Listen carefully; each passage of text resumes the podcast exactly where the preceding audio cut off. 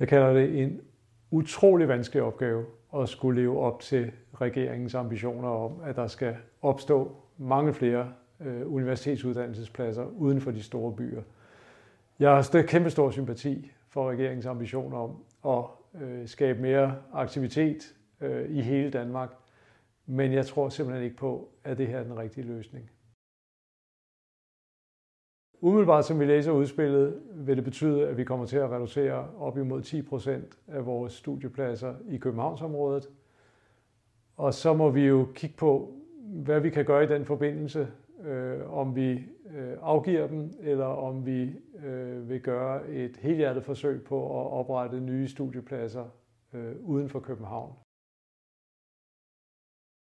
Jeg er overrasket over, hvor omfattende det her udspil er, og hvor dybt det griber ind i KU's aktiviteter. Øh, potentielt skal vi fjerne 10% af vores studiepladser i Københavnsområdet. Det kommer til at gøre ondt på KU's uddannelseskvalitet. Så jeg er bekymret for de unge menneskers trivsel. Jeg er bekymret for, at man lægger en tårnhøj studiering rundt om København, som kun de allerhøjeste gennemsnit vil kunne komme til at kravle over. KU's allerførste opgave er at få en meget, meget tæt dialog med vores ministerium om, hvad pokker betyder det her egentlig. Det er et, en kraftig reduktion i antallet af studiepladser, vi kan udbyde.